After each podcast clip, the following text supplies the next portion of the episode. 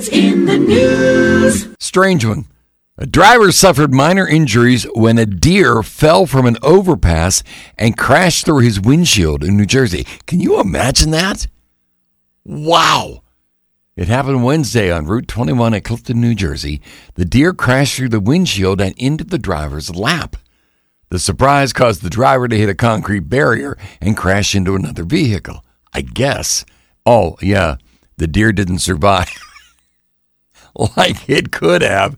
The driver was taken to the hospital for treatment of minor injuries and probably some deer tick removal. A deer through your windshield. Doe!